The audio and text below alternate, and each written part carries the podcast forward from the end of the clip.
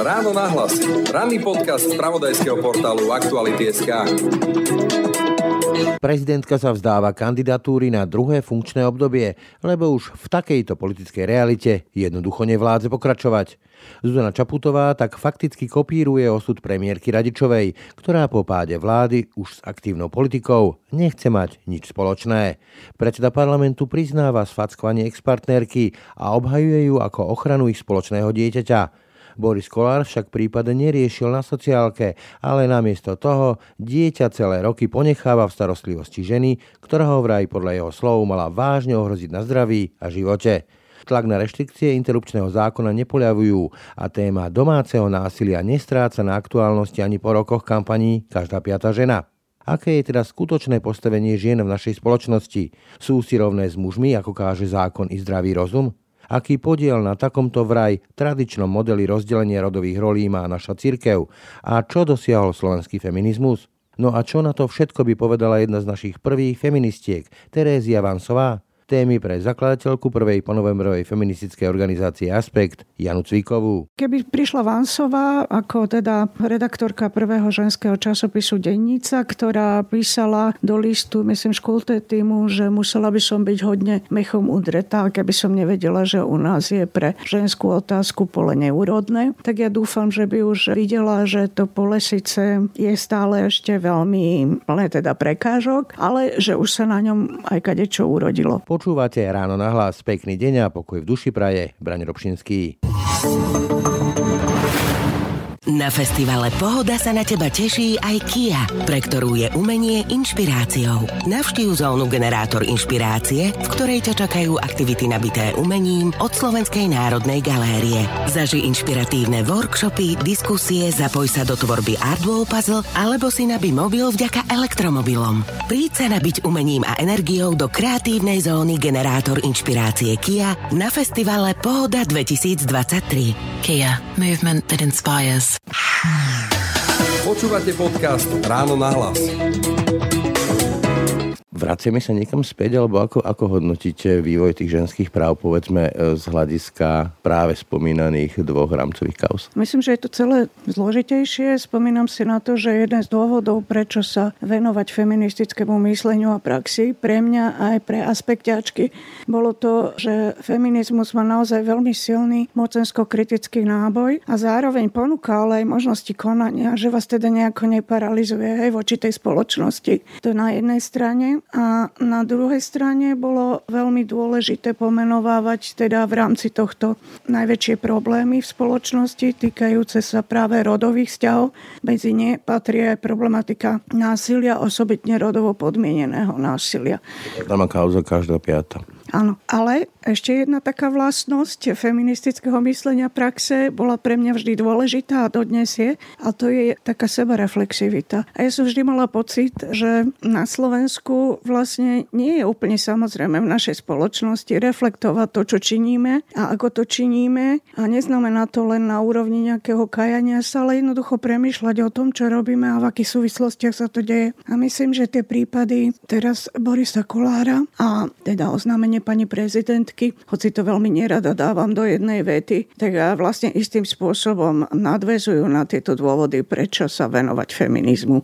A sa dospelo k takému poznaniu, že naozaj čím je vyššia rodová nerovnosť spoločnosti, tým väčšia je akceptácia takéhoto násilia. To znamená, že tá časť spoločnosti, ktorá dnes e, akceptuje výrok e, Borisa Kolára, že by teda znova konal takto, ktorá akceptuje to, že svoj čin nereflektuje, tak eh, sa nejako teda hlási aj úplne jasne k nerovnosti nielen medzi ženami a mužmi, ale teda vôbec k nerovnosti vo vzťahoch, v rodových vzťahoch, ktorá prispieva k násiliu v spoločnosti. Kým sa ešte dostanem k tejto téme, veľké téme, tak eh, sa vrátim k rozhodnutiu prezidentky a zaramcujem to jej v úvodovkách predchodkyňou v politike, Ivetou Radičovou, tá tiež odišla z politiky a dala od nej ruky úplne preč, myslím, aktívny výkon politiky. No a na tú kritiku, že teda odchádza pre tie metódy, ktoré sa voči nej dialia, voči jej rodine, tak sa to tak zvykne rámcovať. Nebudem teraz menovať tých rôznych poslancov a predsedov strán, ktorí hovoria, že tak v politike nie sú rukavičky, že musí zniesť a tak ďalej.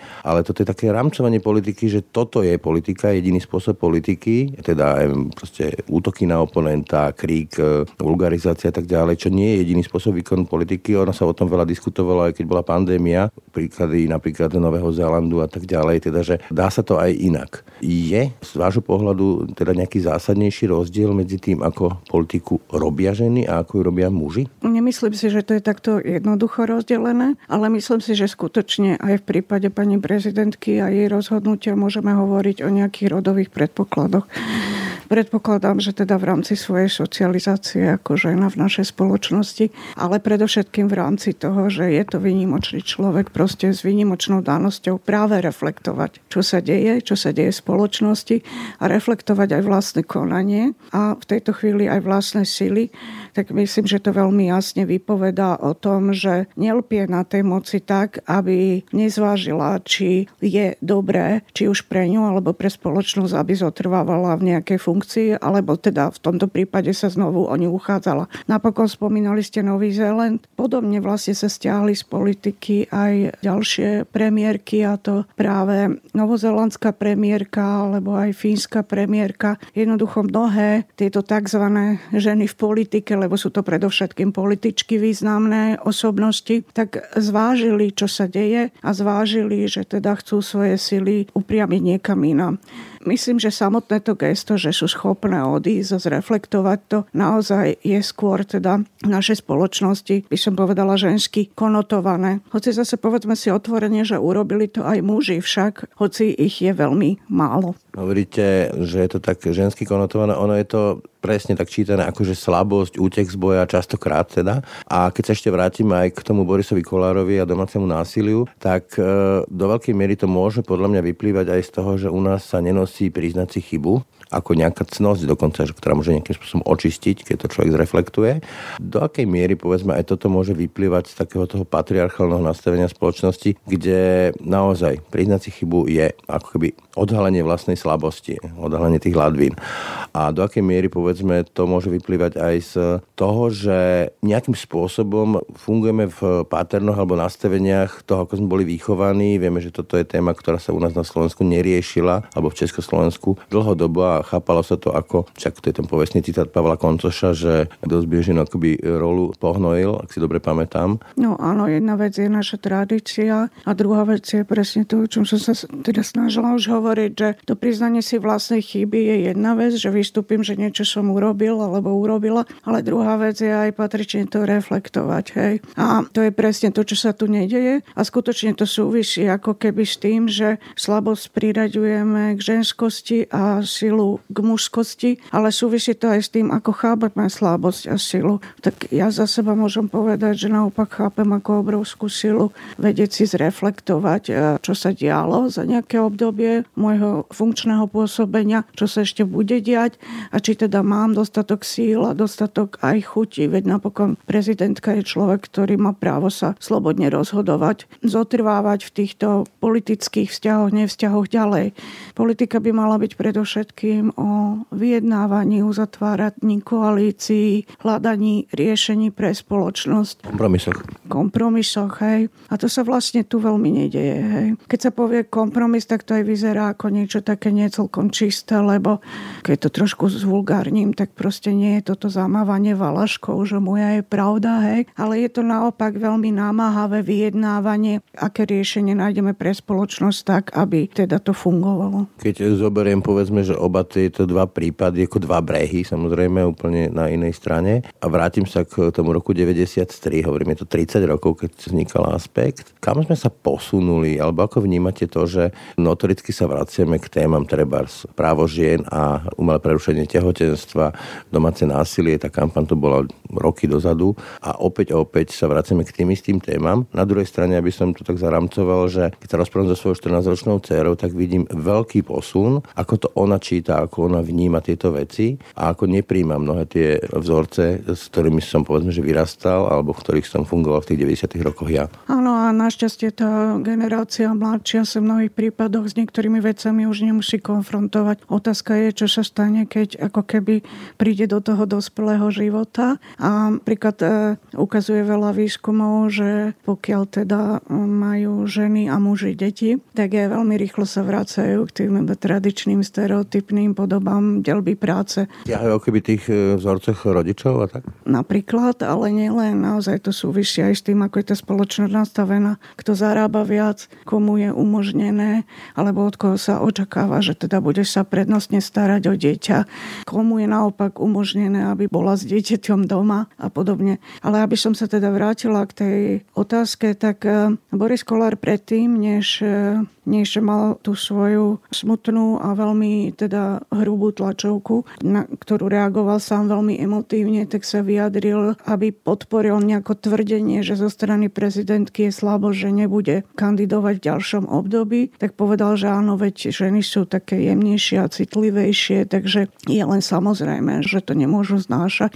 Tak napokon on sám ukázal, že aj muži nemajú kovové brnenie a tiež sa ich všeličo dotýka, to je jedna vec. A tá druhá druhá vec je, že on naozaj nemôže vedieť, ako by sa správal ako žena v politike. Práve za tých 30 rokov, čo už existuje aspekt, a nielen aspekt, ale viacero ďalších feministických iniciatív, tak bolo urobených viacero výskumov, prieskumov a vypracovaných štúdií na tému, ako to majú ženy v politike a čo sa tam s nimi deje. A tá stereotypizácia žien a očakávanie, že budú plniť nejaké predstavy o ženskej role toho v úvodzovkách tradičnejšieho, tradičnejšieho vydania, tak je o mnoho silnejšia ešte než v prípade mužov. Muži v politike sú tam e, viac menej za seba ako individuá, nie sú tam ako predstaviteľ muža. Čiže naražate povedzme na to, že na kandidátke Olano bola Maria Šofranko, ktorý nikto netušil, kto to vlastne je, ale bol tam ten ženský element, aby to akože okráčlo, povedzme, že tu pohľadniť tu tlačovky, alebo podobne je to vnímané aj mnohých mnohých iných stranách, že sú tam akoby ukázať, demonstrovať, že máme aj tú jemnejšiu, použijem tento ich slovník, a citlivejšiu a nežnejšiu polovičku, alebo ako to nazvať? No tak áno, sú to také alibi konania, lebo na jednej strane to je teda čisté alibi konanie, pokiaľ sa naozaj nevenujú seriózne politike rodovej rovnosti a pokiaľ spôsob, akým vyjednávajú v politike, nehovorí o tom, že naozaj sú za nenasilnú spoločnosť. Druhá vec je, že to, že to robia, znamená, že existuje nejaká nejaká požiadavka zo strany spoločnosti. A preto to aj dnes nevidím tak čierne, pretože si myslím, že veľmi veľa ľudí chápe veľmi dobre, napríklad keď už hovoríme o rozhodnutí prezidentky a o tom násilí zo strany Borisa Kolára a tomu, ako sa k tomu postavil, tak e, jednoducho je vidno, že obaja majú veľa ľudí, ktorí ako keby chápu, čo urobili a ktorí si aj vyžadujú, aby nejaké také problémy sa v politike riešili istým spôsobom. To znamená, že samotný fakt, že tam je niekto postavený ako alibi žena, znamená, že to spoločnosť vyžaduje. Čiže v istom zmysle je to dobrý signál, aj keď samozrejme pre skutočnú zmenu politiky nielen vo veci agendy, ale aj vo veci vykonávania tej politiky metodiky, jej postupov, to nie, nie stačí. Hej. V každom príklade, keď sa vrátim k eh, tej téme domáceho násilia, ktoré teraz vlastne otvoril aj predseda parlamentu, tak eh, do veľkej miery to môže vyplývať aj z toho postavenia, že mnoho tých žien, čo sa aj stretávam s ľuďmi, ktorí to riešia, sú naozaj v postavení, že nemajú kam ísť, nemôžu odísť od eh, povedzme, že aj toho násilníka, respektíve nemajú dosť prostriedkov, lebo ich opustil otec ich detí a nemajú výživné, respektíve to výživné je smiešné. A človek si rád racionalizuje, realitu, v ktorej žije. Čiže ako by mali pochopenie pre tento typ reality, ale ten typ reality sa nemení. Nie je tu tlak. Poviem taký príklad, rodinný balíček rieši sa to cez peniaze a nie cez povedzme väčšiu flexibilitu práce, viac kôlok a ďalších možností, ktoré by práve poskytli väčšiu slobodu v rozhodovaní. No presne je to o tom, že keď ponecháte tú tradičnú dielbu práce v rodine a budete ju ešte podporovať, teda kde sa predpokladá, že starostlivosť či už o deti alebo iných závislých rodi- členov rodiny, ale alebo dokonca aj o zdravých mužských členov rodiny je na pleciach ženy, aj keď je zamestnaná. A budete to podporovať rôznymi politickými opatreniami, tak e, nevytvoríte podmienky pre rovnocenné vzťahy ani v súkromí, pretože jednoducho súkromné je politické v tomto zmysle a naopak politika sa premieta do toho, čo žijeme. Veľmi sa to zmenilo v oblasti vnímania násilia, násilia v partnerských vzťahoch, násilia v blízkych vzťahoch, intimných vzťahoch,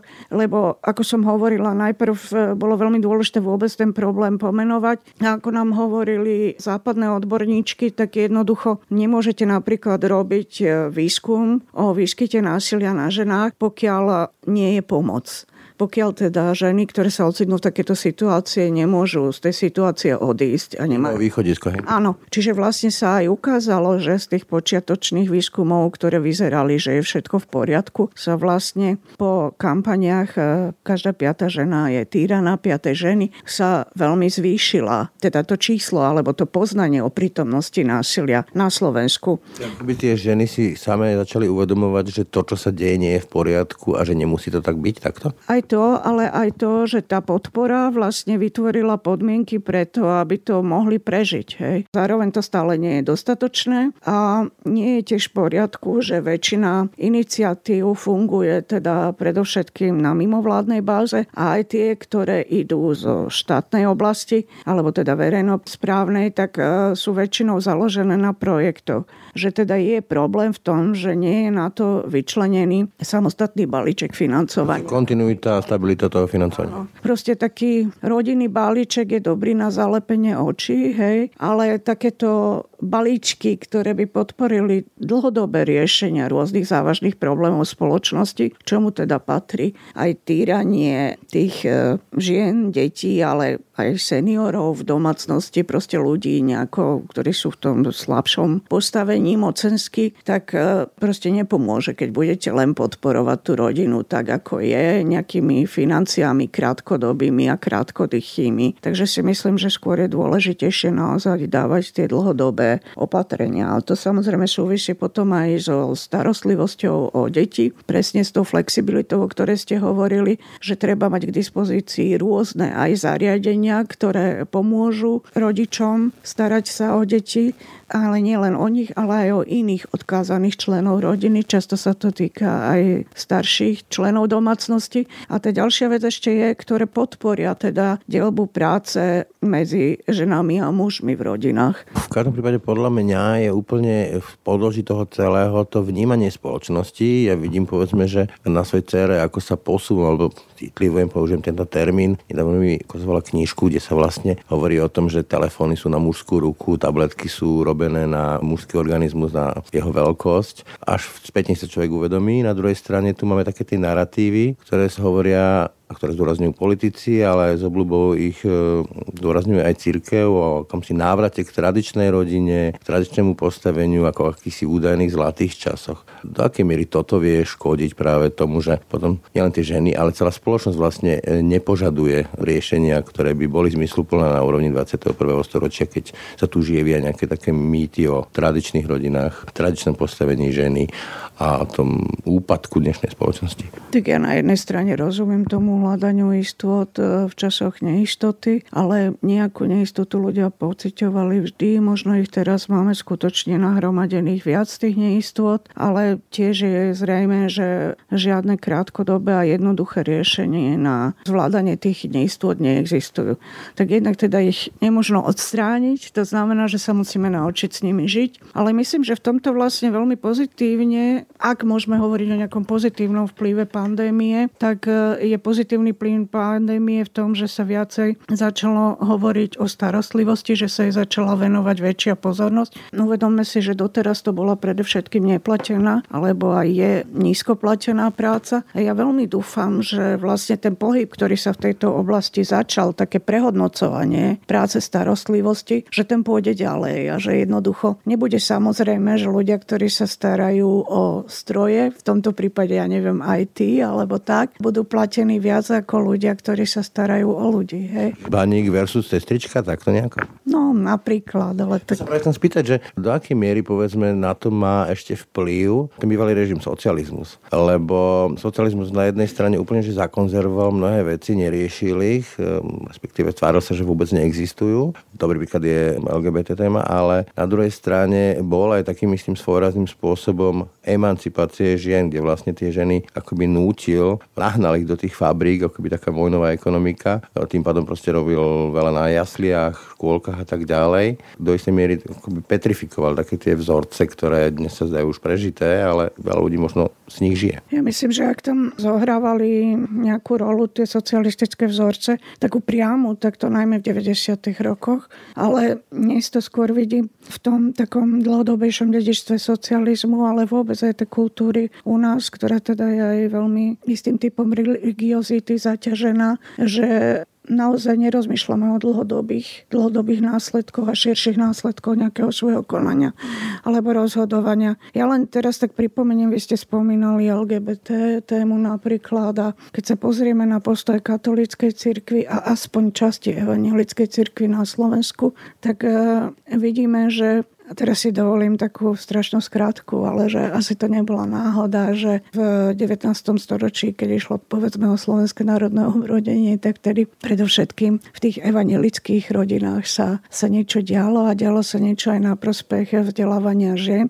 Samozrejme súviselo to aj s celibátom v katolíckej cirkvi, že tam jednoducho nebol ten priestor pre rovnaké podporovanie členiek rodiny. Ale jednak toto a jednak teda taká tá reflexívnejšia tradícia evangelickej cirkvi cirkvi, lebo teda nie nadarmo sa vyvinulo z istého protestu. Hej. Plus tá exegéza, tá výklad písma.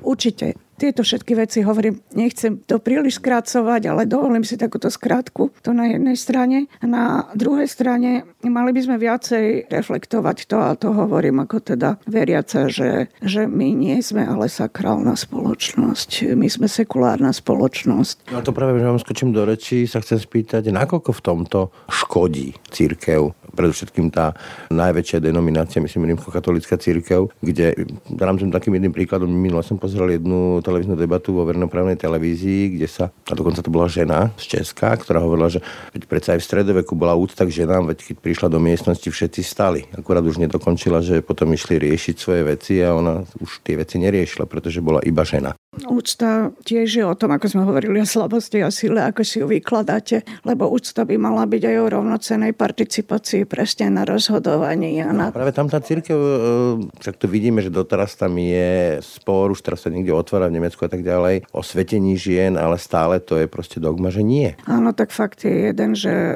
v takých tých hnutiach z dola v cirkvi, aj katolíckej, ale hlavne v ekumenických hnutiach je veľmi tematizovaná nielen rola žien cirkvi, ale presne aj tie rodové vzťahy a ako pôsobenie cirkvi e, vplýva na rodové vzťahy v spoločnosti. Ja by som teraz nerada zachádzala do detajlov, ale musím povedať, že rolu katolíckej cirkvi v tejto chvíli žiaľ na Slovensku vidím hlavne v tom, že polarizuje a hoci nemám nič proti vyslovovaní vyhranených názorov, ale nesmie to pri ňom zostať. Musí sa proste aj nejakým spôsobom vyjednávať a hľadať riešenie. Jednoducho nie je možné len obviňovať a hľadať ten hriech. Teraz máme taký až strašidelný príklad, že teda našli ľudia web, na ktorom sú mena lekárov vykonávajúcich interrupciu. Ako vlastne taký niekde... Lynch. Áno, Lynch, on na čarodejnice a to veľmi dobre poznáme práve. Feministky sa tomu veľmi veľmi intenzívne venoval. Je. Čiže v takej inej podobe je to naozaj hon na čarodejnice. Toto jednoducho nie je možné, aby církev, aj katolická církev nereflektovala, že vyvoláva vyvoláva vlastne nenávisť a podnecuje k násiliu. No, ja to čítam tak, že ona je v krči, že sa bojí, bráni sa a bráni sa útokom. Stráca pozícia a vie to. Asi áno, ale ja sa domnievam, že to sa týka predovšetkým tých vrcholových predstaviteľov a verím tomu, že mnohí ľudia, aj ktorí sú teda veriaci, majú k tomu celkom iný a o mnoho otvorenejší postoj. Ja si pamätám ešte na začiatku tohto tisícročia, keď e, práve KDH opakovane otváralo tému legálnych interrupcií a keď sme tu začali organizovať na tejto pôde aspektu iniciatívy iniciatívu, možnosť voľby, ktorá zlúčila viaceré, spojila viaceré síly, iniciatívy, organizácie, tak ako sme tu vtedy ešte odpovedali len na maily alebo aj na listy a telefonáty a podobne. A medzi nimi bolo aj veľa vyjadrení veriacich žien, ktoré teda buď hovorili za seba, že by síce oni nepodstúpili, ale dali tento priestor, alebo to jednoducho úplne odmietli, že, že to je niečo, čo je len na rozhodnutí ženy. A tento postoj sa vlastne zosilňuje, ako sa ukazuje. Ten tak z dola, keby droli tú hierarchiu, hej? Ja dúfam, že áno. Na druhej strane, keď si porovnám tie 90. roky a aktuálnu súčasnosť, tak e, sa tu diskutuje aj predtým nepredstaviteľných veciach. Ja si ešte pamätám, že pred 15-20 rokmi aj mne prišlo normálne spýtať sa ženy, ktorá sa akurát vydala, takže čo kedy bude už to bábo a podobný tlak, e, podobnému tlaku čelili mnohé ženy. Až dnes si človek uvedomuje, že to je nepatričné. Rovnako je tak e, témou či ženy vôbec by mali mať alebo chcú mať deti a že je to ich slobodné rozhodnutie a rozhodnutie aj, že nemať deti je úplne v poriadku, čo je tiež nepredstaviteľné pred 15-20 rokmi, takisto kult krásy. Posúvame sa teda v tomto nejakým spôsobom? Ja si myslím, že skutočne, lebo ako ste povedali, tie veci sa pomenovávajú minimálne a už je veľa ľudí, ktorí proti tomu protestujú, aby to bolo samozrejme, aby sa to považovalo za nejakú spoločenskú normu a dokonca aj teda takýmto spôsobom o tom hovoriť, že sa to predpokladá, ako samozrejme je už nepatričné a to je skvelé. Viete, pre mňa je to trošku tak, že si niekedy prípadám ako posunutá v čase vo svojej 60 lebo v 90 rokoch sme v feministickom kultúrnom časopise Aspekt otvárali presne tieto témy. A prvá téma bola mýtus krásy. V roku 93, keď vyšlo prvé číslo Aspektu a vtedy sme nadvezovali teda na rovnomenú knihu Naomi Wolf, kde práve sa hovorí o tom, čo to ten mýtus krásy znamená že v skutočnosti vlastne nie je tak ani o vizuále, hej, ako by sme sa možno domnievali na prvý pohľad, ale je jednoducho o tej prispôsobivosti, o tom, že vlastne západnete do nejaké normy, do nejaké škatulky. Je to veľmi pekný výrok, ktorý mám mimoriadne rada, že je viac o správaní, než teda o tom, ako žena vyzerá. To vedie k anorexiam, bulimiam a ďalším hrozným následkom. Pravda, že ale hlavne, keď sme už hovorili o tých špecifických útokoch na političky, pozrite sa dokonca na Madeleine Albright, vielleicht opakovane útočili tým, že nejakým spôsobom hodnotili jej hľad. Ako to je naprosto nepredstaviteľné pri, povedzme,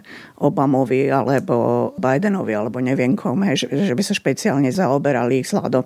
Aké má sakú kravatu a podobne, hej, šatník. Áno, ako je oblečený a podobne. Čiže myslím, že toto je veľmi preukazné, že môžete ženy, aj tú najkompetentnejšiu ženu v tej najvyššej funkcii, môžete veľmi ľahko znevažovať a vlastne aj podrývať autoritu jej funkcie cez to, že ju povedzme napadnete cez mýtus krásy. Potom jedno z ďalších čísel bolo to už v 94.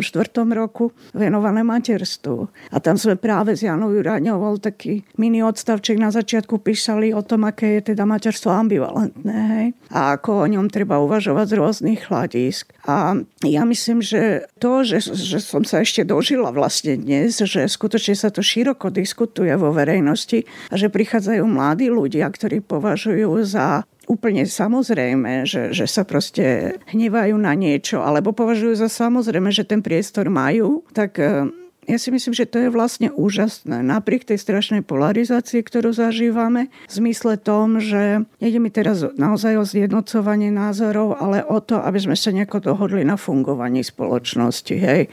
Neznamená to, že musíme mať rovnaký názor, ale znamená to, že by sme mali byť schopní vytvoriť nejaké základné predpoklady pre fungovanie. Nejaký spoločný jazyk, ale teda hovoríte, že napriek tomu, že sa akoby cyklíme v tých témach, tak sa spoločensky posúvame, ale možno bolo zaujímavé sa vrátiť vrátiť do tých 90. 90. rokov, lebo asi ťažko predstaviteľné pre tých mladších ľudí, ako to vtedy vyzeralo, ako sa vôbec vnímalo, že vzniká niečo ako feministická odnož filozofie a vydávania feministických kníh, časopisov, že to bolo naozaj veľmi hejtované, to boli tie modré punčochy a neviem čo všetko a ďalšie stigmatizujúce označenia. No filozofky na katedre filozofie Univerzity Komenského na Filozofickej fakulte, keď otvárali tému feministickej filozofie, tak napríklad hovorili, že sa najprv stretávali so záujmom, lebo to boli tie otvorené okná do sveta po revolúcii.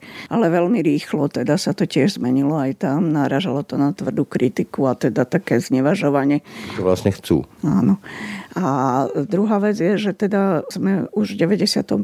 robili také číslo slovenských pohľadov, ktoré bolo tak povediať ženské. A teda medzi tým sme sa stretávali a sme to nejak vyprofilovali. Ja som teda veľmi chcela, aby ten časopis bol feministický, keďže som bola silne ovplyvnená lektúrou nemeckých feministiek. A našťastie sa tam teda našlo viacej kolegyň z rôznych oblastí, ale predovšetkým umenia, ale predovšetkým z oblasti literatúry, s ktorými sme teda našli spoločnú reč ja si aj tak myslím, že vtedy bolo vnímané na jednej strane teda ako opovážlivosť to, že skutočne nasvedcujeme otázky z iného úhla. Že síce v 90. roku bol zverejnený dokumentárny film Evy Štefankovičovej, dúfam, že som jej ne, neskomolila meno, vedlejšie povolanie matka, ktorý vznikol vlastne už za socializmu, ale teda predtým ešte neuzrel svetlo sveta, ktorý práve ukazuje tú ambivalenciu hej, tých eh, pracujúcich žien, ktoré mali byť šťastné, že pracujú a súčasne sú matkami a majú sa teda starať o deti a rodiny a všetko tam zabezpečovať, celé to zázemie. A o to, ako sú v tom,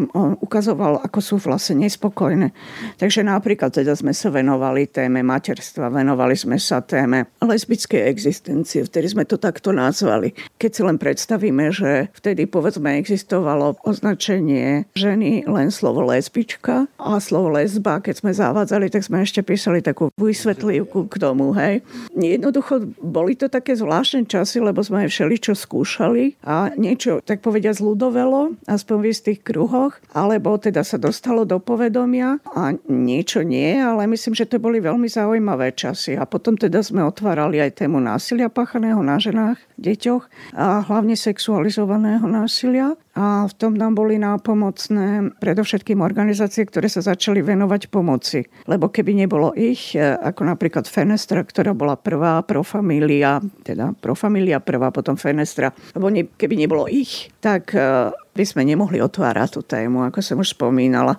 A okrem toho sme sa venovali témam, ktoré sme sa my, ako teda, ja ako literárna vedkynia, povedzme Jana Euráňová, ako literátka a prekladateľka tak chceli venovať a to je naozaj písanie žien, feministická architektúra, feministická filozofia a tak ďalej. Keď sa vrátim ešte k tomu e, sexuálnemu násiliu, tak e, je to veľmi rozšírené a napriek tomu je to stále ešte viac menej tabu téma stále je to téma, ktorá sa vytláča, respektíve sa až infantilizuje, že to sú tí pedofily v tých baloňákoch, napriek tomu, že už dnes vieme, nie že si to myslíme, ale vieme, že je to skôr o moci, je to povedzme o tých najbližších osobách, je to o príbuzných, je to o rôznych rodinných kamarátoch, ale to sú tie prázdne fotografie alebo prázdne miesta po fotografiách, o ktorých sa nehovorí.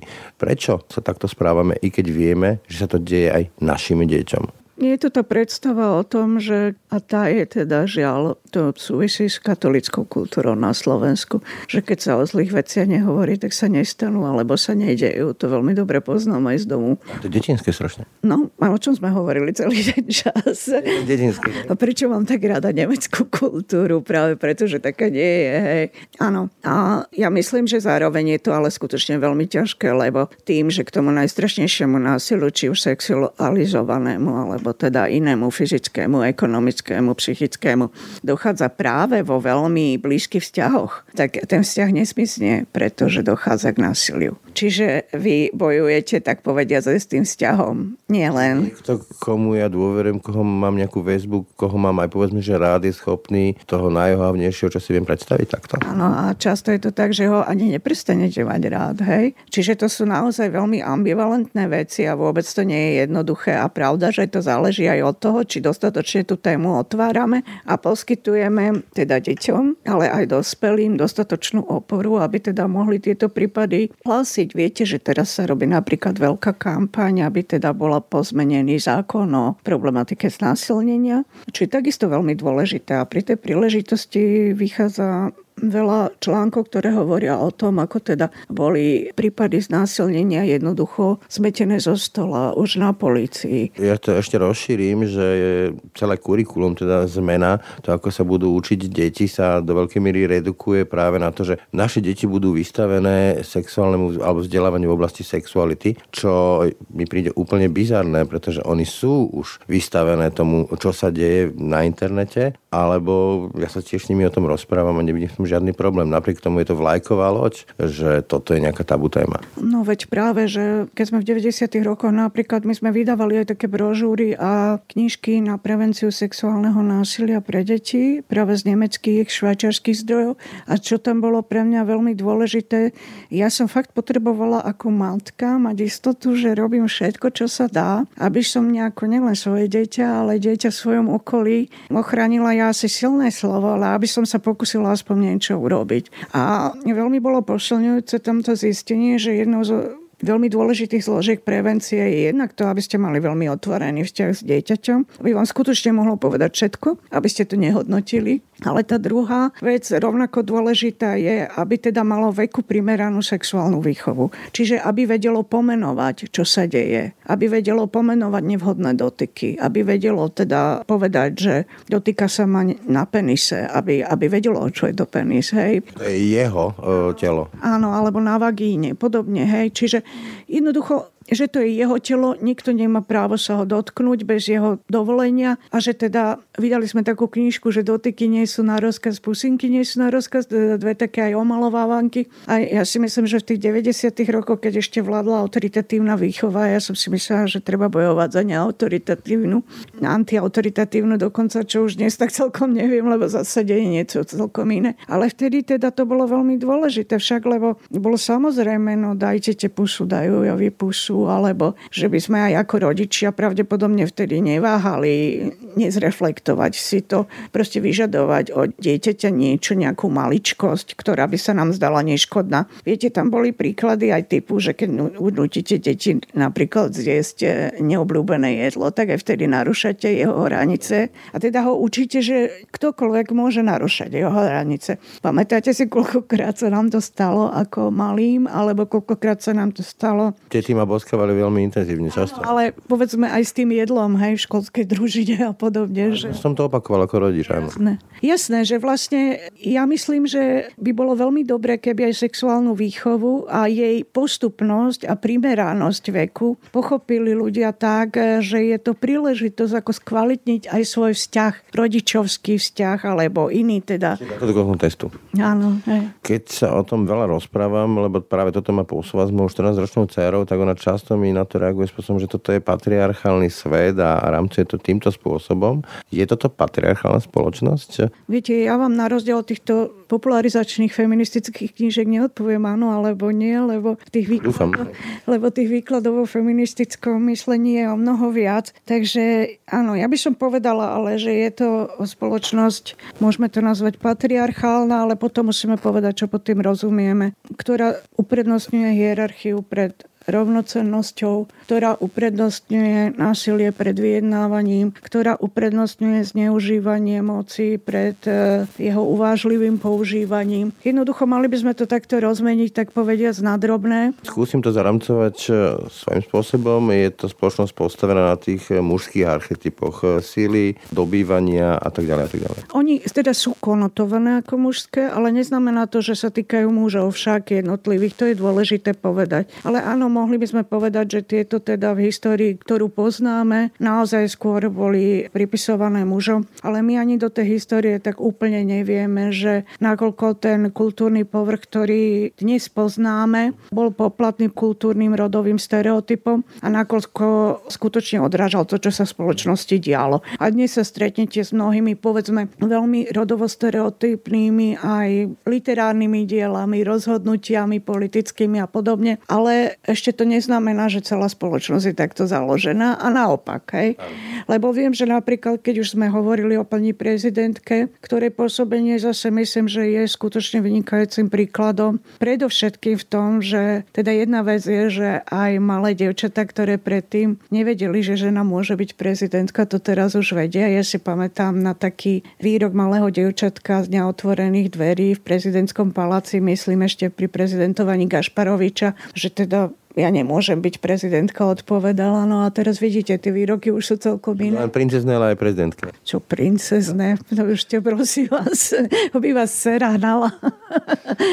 Za princeznými myslím už sme dávno, ale môžeme byť aj princezné, keď chceme. Ale mali by sme vedieť, čo z toho vyplýva. Hej? A možno aj, že akým spôsobom teda sa potom vydávame do vzťahov, hej, čo to znamená. Ale čo som to vlastne chcela? Aha, že jedna vec je ten príklad, ale druhá vec je aj príklad toho jej konania a správania, toho veľmi pokojného vystupovania, reflektovaného, toho, akým spôsobom komunikovala veľmi s úctou s každým vlastne a aj s každým názorom, nech už bol akýkoľvek, tak si myslím, že to je veľmi dôležité. Pre mňa to neznamená, že budem tak takýto vzor, že budem navždy pokojná, ale keď, pretože som bola cholerička a teraz už len nevládzem, ale, ale je to veľmi, veľmi dobrý podnet, hej, že, že poďme to skúsiť aj takto a že áno, jednoducho poďme to skúsiť aj takto. To neznamená, že neodsúdim fašizmus, že neodsúdim úplne neakceptovateľné názory, ale znamená to na druhej strane, že aj to sa budem snažiť urobiť tak. Pri tom kričať. Áno, aby som vysvetlila, o čo ide. Hej. Ten krík asi nie je to najhoršie, ale tie hlúposti, čo pri tom povravíme však. Práve to sa chcem spýtať, že nakoľko je to aj o jazyku, lebo teraz zase aktuálne sa to otvorilo na jednej z fakult Univerzity Komenského o rodovo inkluzívnom jazyku a opäť to vyvolalo strašnú búrku na tej druhej strane tábora, že kam sa to rútime a takéto sokratovské, že skazená mládež. Nakoľko je dôležité, ako o týchto témach e, hovoríme, ako to rámcuje ten jazyk, lebo všetko, čo si myslíme, je v jazyku. Áno, tu, ak dovolíte, znova pripomeniem tú našu históriu, lebo skutočne sa najmenej 30 rokov venujeme tomu, ako veci súvisiace teda s tým, čomu sa venovali feministky pomenovať, ako o tom hovoriť, ako o tom hovoriť v Slovenčine. Hľadali sme pri prekladoch nielen terminológiu, ale aj širšie spôsoby vyjadrovania. A napríklad sme sa zaoberali aj tým, čo teda prináša feministická jazykoveda, ktorá rozoberala povedzme účinky tzv. generického maskulína na to, ako sú ženy vnímané v spoločnosti.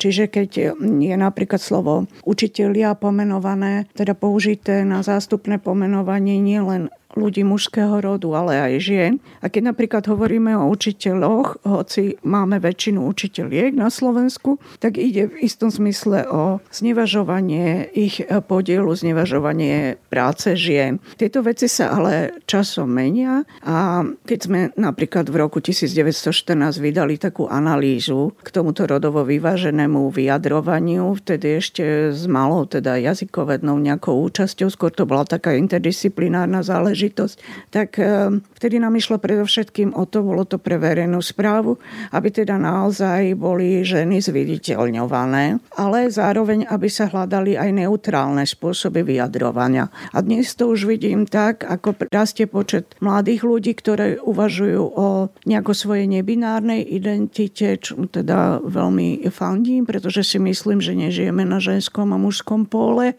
tohto sveta, ale že, že sa v každom človeku tie... Tekutejšie. Áno, je to tekutejšie, tie veci sa v nás, teda tie možné situácie sa v nás rôznym spôsobom, áno, prelievajú, prepájajú a posilňujú. Takže dnes už e, práve sa podielam aj na tom, že hľadáme spôsoby, ako čo najneutrálnejšie sa vyjadrovať. Ja viem, že napríklad sú veľké, je veľký odpor proti slovu študentstvo, lenže keď sa pozrieme do slovníka, ktorý vyší na webe, ktorý teda spravuje jazykovedný ústav, tak zistíme, že že tieto tvári majú svoj historický pôvod. Slovo žiactvo sa používalo úplne bežne. A toto sa robí bežne, že nejaké slovo, ktoré sa dostane do úzadia, čo sa týka frekvencie používania, sa znova stáva frekventovanejším v inom období. Naopak zase získavame mnohé nové slova cez nové skutočnosti a vplyvy. Jazyk je živý. Áno. Čiže to sa deje každý deň také zmeny. Čiže ja pravdu povediať celkom nerozumiem takému tomu strachu z toho, že sa stane niečo zlé, lebo jazyk sa skutočne mení každý deň. To, že ako literárna vedkynia, ako vydavateľka viem, že, že treba sa venovať aj jeho kultivovaniu, to s tým tiež veľmi súvisí, ale to neznamená, že sa nemá meniť. No, skúsim ponúknuť také jednoduché vysvetlenie z môjho pohľadu. Keď ste hovorili o tej tekutosti a identít, tak e, možno práve v tejto tekutej a neistej dobe ľudia hľadajú nejaké istoty a potrebujú sa primknúť a možno práve preto ich tak strašne zneistuje všetky tie reči o 72 rodoch, ktoré si zamieňajú s pohlavím a potrebujú proste si to tak jasne namalovať, e, kto sú tí naši a kto sú tí cudzí. No, zrejme to tak je, ale zároveň vieme, že toto nám žiadnu istotu nezabezpečí. Však vieme, že sa musíme naučiť v tých neistotách žiť, čiže skôr nejak, aby tá tekutosť nebola pre nás taká, že nás to ako nejaká riava stále strháva, ale aby to bolo niečo, v čom vieme dobre plávať a v čom... Boli aj my pružní, hej? Presne tak, aby sme aj my teda boli toho súčasťou. Tak myslím, že to je dôležité a práve tieto sebavedomé proste demonstrácie nejaké nebinárnej identity môžu byť e, rôzne, môžu mať rôznu podobu, ale je to určite jeden z takých pokusov, ako teda plávať v tej tekutosti a ako, ako sa v nej neutopiť. To je jedna vec. A druhá vec je, že ja som veľmi rada, že ako teda zamestnankyňa vedecká pracovníčka na Slovenskej akadémie vied po tých 10 ročiach proste práce v mimovládnom prostredí a v tom publikačnom prostredí môžem konštatovať, že teraz sa už problematikou rodovo vyváženého, rodovo inkluzívneho jazyka zaoberáme aj na Slovenskej akadémii vied, že to teda nielen robia v jazykovednom ústave, ale aj v rámci komisie pre rovnosť. Takže ak už eh, sa vrhajú také šípy na filozofickú fakultu, Univerzity Komenského v tomto smere, tak by bolo dobre si uvedomiť, že sa to deje v celej spoločnosti, že to uvažovanie naozaj prebieha a že ide jednoducho o hľadanie možností, ako, ako aj v jazyku ukázať, že chceme v tej spoločnosti žiť nejako rovnocenejšie. Keď hovoríte, že sa nedá vstúpiť dvakrát do tej istej rieky a veľa tu rozprávame o tom, že možno sa cyklíme v niektorých témach, tak e, ja niekedy uvažujem o tom, či sa aj nevraciame a kam sa až môžeme vrátiť. Videli sme to príklad Afganistán a len čo odišli Američania, kam sa to vrátilo. Vidíme to zvrátenie rozsudku Roe versus Wade v Spojených štátoch, kam sa vracia debata a vôbec reštrikcia, e, čo sa týka potratov a práv žien rozhodnúť sa. Môžeme sa vrátiť niekde do tých čias, kde naozaj ženy budú mať tie 3K, to znamená Kinder, Kirche, Kirche? No, na jednej strane mám veľký strach a obávam sa, že je možné urobiť také politické rozhodnutia z hora, ktoré skutočne nastolia takýto v úvodzovkách poriadok. Na druhej strane ale myslím, že by to vyzeralo podobne ako v Polsku, kde sa dejú síce strašné tragédie, keďže sú zakázané interrupcie, ale na druhej strane, ako viete, v Polsku ľudia aj v minulosti za socializmu veľmi málo rešpektovali tú vrchnosť. nohami častokrát. Áno. Takže si hľadajú proste svoje cesty a vždy sa našli nejaké cesty, ako to nerobiť. A podobne je to aj v tejto oblasti. Zlé je, že potom ale takéto zákazy najviac zasahujú tí, ktorí majú také najmenej silné postavenie v spoločnosti, hej, či už sociálne, v zmysle ekonomickom, alebo vzdelanostnom, alebo teda v ktorom regióne sú a podobne. Keď to povedzme na príklade tých reprodukčných práv ukážeme. Takže aj keby sa to stalo, je to strašná tragédia, ale zároveň verím, že sa nájdú cesty, ako to podrývať a zároveň dúfam, že sa to nestane. Práve preto, ako sme už hovorili, že niektoré témy, ktoré teda sa v 90. rokoch ako keby na novo otvárali, o mnohých sme zistili, že sa otvárali ale už v 19. storočí alebo medzivojnovom minimálne období. A tiež to bolo pre nás také, že sme sa museli dozvedieť, že to tak bolo. Hej. Napríklad ja celé hovorím, že to, že ženy môžu voliť, nie je žiadna samozrejmosť. To je až od niekedy po prvej svetovej vojne a tiež nie všetci naši úvodov úvodzovkách národní buditeľi za to boli, takže ono sa to môže vrátiť aj niekde tam. Neviem, no ale však nerobte, veď. ja tento dystopický... To nie je samozrejme tak. Nie, to, že to nie je samozrejme, je pravda. A skutočne ľudské práva nie sú samozrejme v žiadnej oblasti a týka sa to aj ľudských práv žien samozrejme, ale samozrejme nie sú samozrejme, to sa mi teraz podarilo, hej.